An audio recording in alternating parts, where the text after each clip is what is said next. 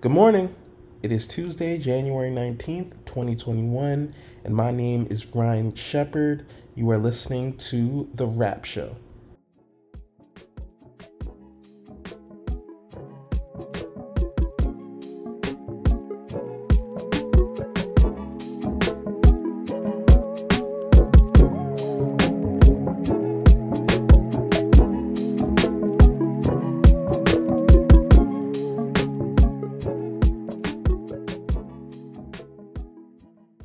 Today's Add Some Context segment begins and ends at the White House. We begin with President Donald Trump in the Oval Office. Before leaving the nation's highest office, the president is expected to pardon 100 individuals. Pardoning American citizens is not all too unusual for a sitting president to do, and it's not too unusual for President Donald Trump to do but the people who the president may pardon may make headlines. A report from CNN suggests that the president may pardon white collar criminals and, wait for it, high profile rappers. If true, this would open the door for Trump to pardon Lil Wayne. In October, the president met with Lil Wayne to discuss his platinum plan. Weeks later, Wayne pled guilty to weapons charges in Trump's new home state of Florida. Now, the New Orleans native is preparing for a sentencing date that could send him to prison for up to two years. Of course, a pardon would change all of that. We move from Grammy winners to Capitol Hill rioters. A woman believed to be Riley June Williams has been arrested after the FBI accused her of stealing Speaker Nancy Pelosi's laptop during the Capitol Hill riots. Subsequently, the woman is also accused of trying to sell the laptop to Russian intelligence. Williams is being charged with knowingly entering or remaining in any restricted building or grounds without lawful authority, as well as violent entry and disorderly conduct on Capitol grounds.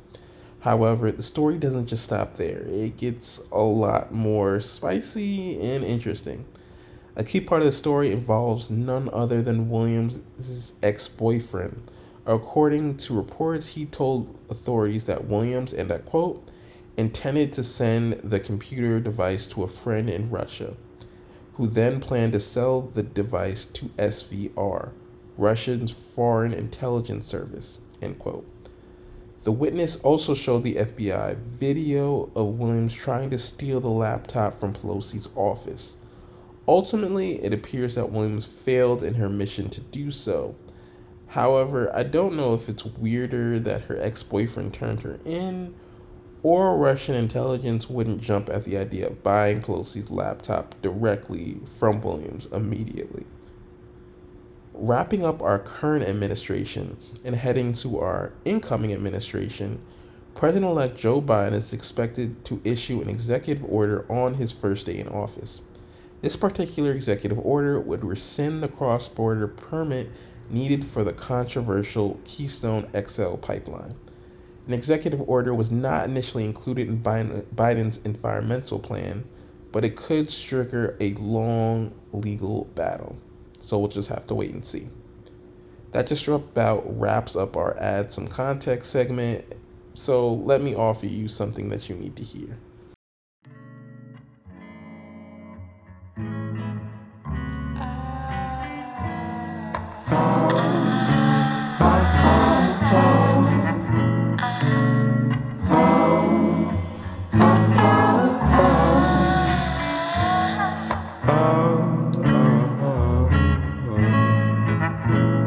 Sometimes I feel good in my chest, but I, I can never get that to my head. Sometimes I feel good in my bed, get up, and I don't feel good no more. The street said you don't need meds, my mama said you just need prayer. I need what they give you at the dentist, I don't wanna feel no more. Cause I don't wanna feel no more.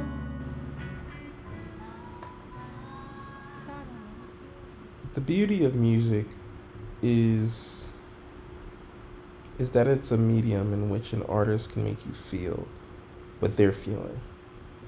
It is also a medium in which an artist can encapsulate what the world is feeling through sound. Reggie's I Don't Want to Feel No More is a sound combination, a sound gumbo of both the previous statements and much more. I Don't Want to Feel No More captures the pain associated with everyday struggle, police brutality, anxiety, depression, much, much, much more.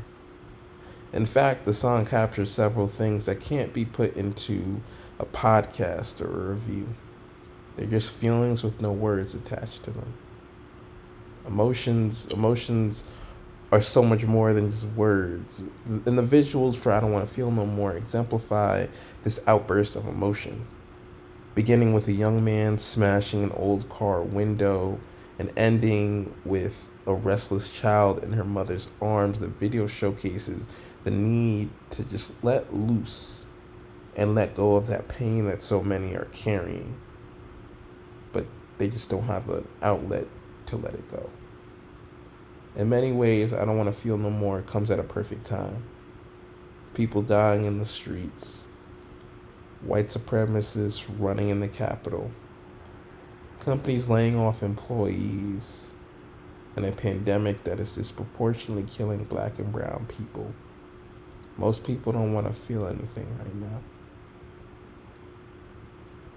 let's get to the one big thing.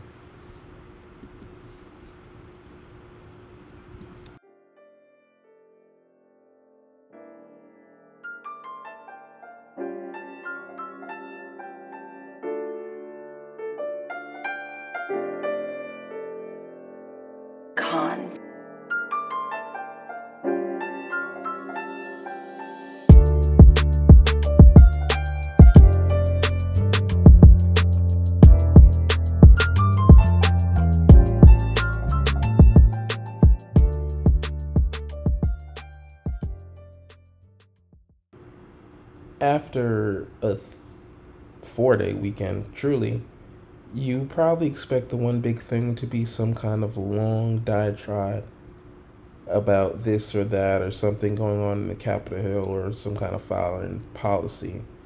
But it's not. It's a short 30 second message.